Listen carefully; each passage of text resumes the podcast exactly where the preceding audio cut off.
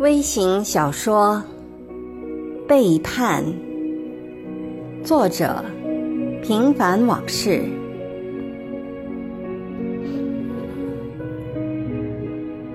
一缕阳光从宽大的落地窗上悄然无声地蹭到凡的脸上，把他从似是而非的沉梦中惊醒。他习惯性地瞟了一下床头柜上的电子表，妈的，才八点！他小声地嘟囔了一句，翻过身子想再睡一会儿。突然，一股淡淡的香水味儿从旁边的靠枕上飘然而至，开始温柔地抚摸着他的知觉。谁在厨房里？凡下意识地喊了一声，似乎记起了什么，又依稀看到昨晚充斥在昏暗之中的烟雾、酒醉和荒唐。吃早餐吧。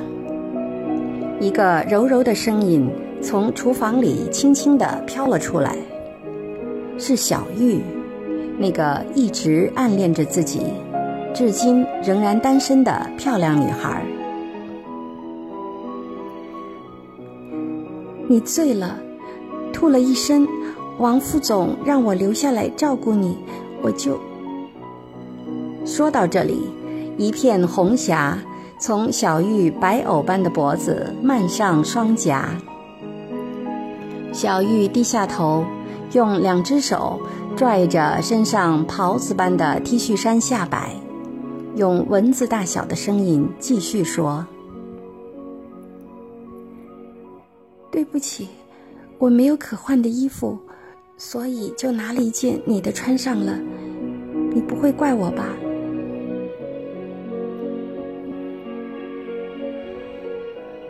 这儿没你的事了。今天你不用上班，就在家休息一天吧。早餐做好了，别忘记吃。我我就先回去了。小玉用颤抖的声音，以德报怨地回应着凡的粗暴，随后在卫生间里换上自己那套还没有干透的衣服，就蹑手蹑脚地出去了。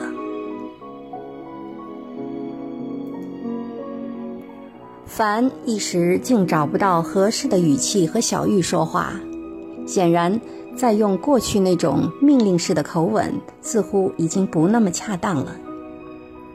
昨天晚上的荒唐虽然是在不自觉中发生的，但毕竟小玉在此之前还只是他生活圈子以外的女人。凡考虑着小玉的未来。以及是否再让他在公司继续做下去的可能性。想着想着，突然一颗豆大的泪珠从凡的眼角滚落下来。五年前，也是在这个房子里，凡第一次完全读懂了女人。事后。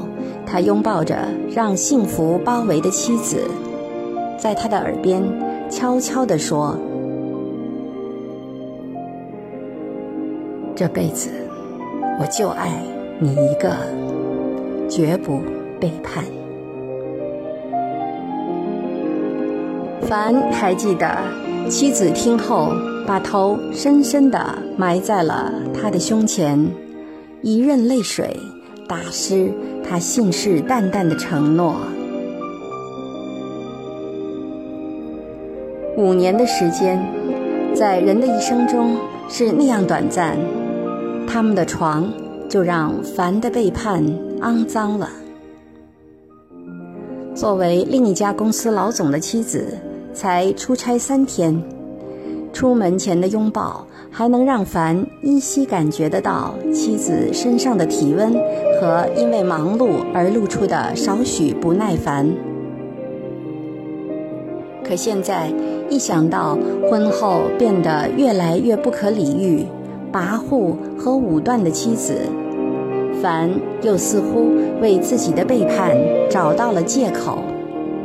这虽然有些牵强，但却足以让他缓解紧绷的神经，并对酒精作用下的荒唐行为有了些微的释然。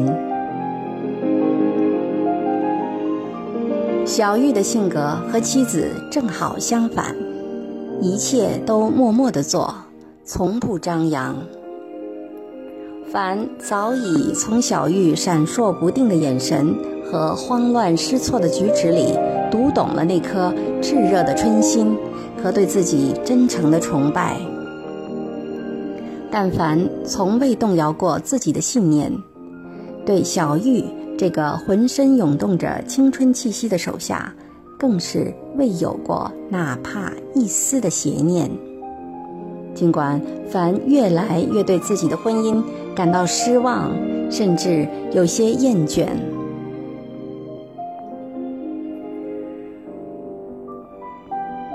到底问题出在哪里了呢？凡和妻子是因为爱才走到一起来的。他抱着一辈子都让妻子过好日子的信念，在商场里没日没夜的打拼了整整七年。如今，所有的苦日子都变成了挂在墙上的旧照片，而他们的生活富足有余，事业蒸蒸日上，妻子也已经从机关下海，创办了一家在省内。乃至全国都颇有影响力的洁具公司，他们俩除了忙得很少见面之外，生活上的一切似乎都有了天翻地覆的变化。几年前，他们又有了一个美丽聪明的女儿，当然，孩子一直由曾经是大学老师、现在退休在家的姥姥照顾。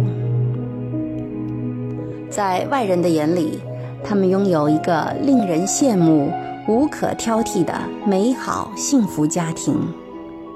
可就是这个承载着人类最小集合的扁舟，渐渐地迷失在世俗的漩涡中，不但失去了航标，而且暗流涌动，随时都有倾覆的可能。凡和妻子的爱情果实也由大变小，由厚变薄，而他们的婚姻仿佛是一件靠面子维系着的皇帝新衣，早已被时间和世俗琐事磨损得千疮百孔。凡那颗骄傲的心。极不愿意承认自己的婚姻出现了问题，就像他在人生旅途中从来不肯承认失败一样。他时常用买醉的方式来麻痹自己，以此来逃避和面对现实。他经常借故有客户要陪而夜不归宿。他越来越不敢正视妻子那双曾令自己魂不守舍、现在一看就会有点紧张的眼睛。但这种用理智和虚伪支撑起来的平衡，被昨晚的放纵彻底的打破了。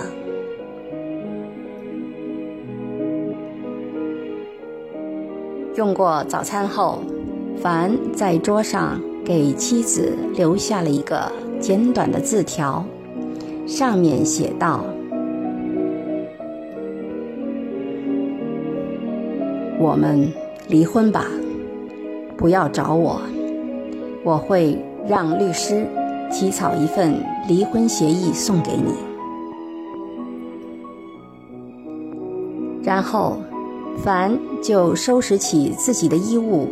搬到另一个刚刚装修好的公寓里去了。经过一个月的空耗，凡与妻子由一对曾经的爱侣，变成了陌路。但最终，凡也没有搞明白，是他背叛了婚姻，还是婚姻背叛了他。尽管这对他而言已经不是那么重要了。